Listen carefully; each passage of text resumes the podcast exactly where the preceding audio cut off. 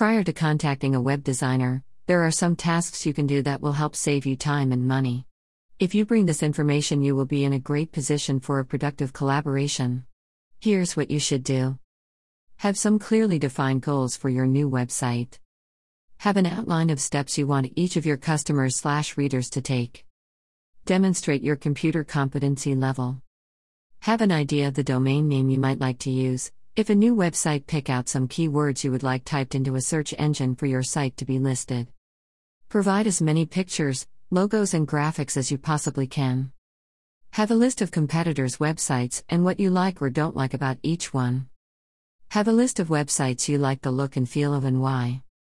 Determine whether you will be creating your own content or have a copywriter involved. Have a detailed description of timelines and budgets. Decide how much editing you would like to do yourself. Think about who will be managing your website month to month. Decide on who will be maintaining and securing your website over time.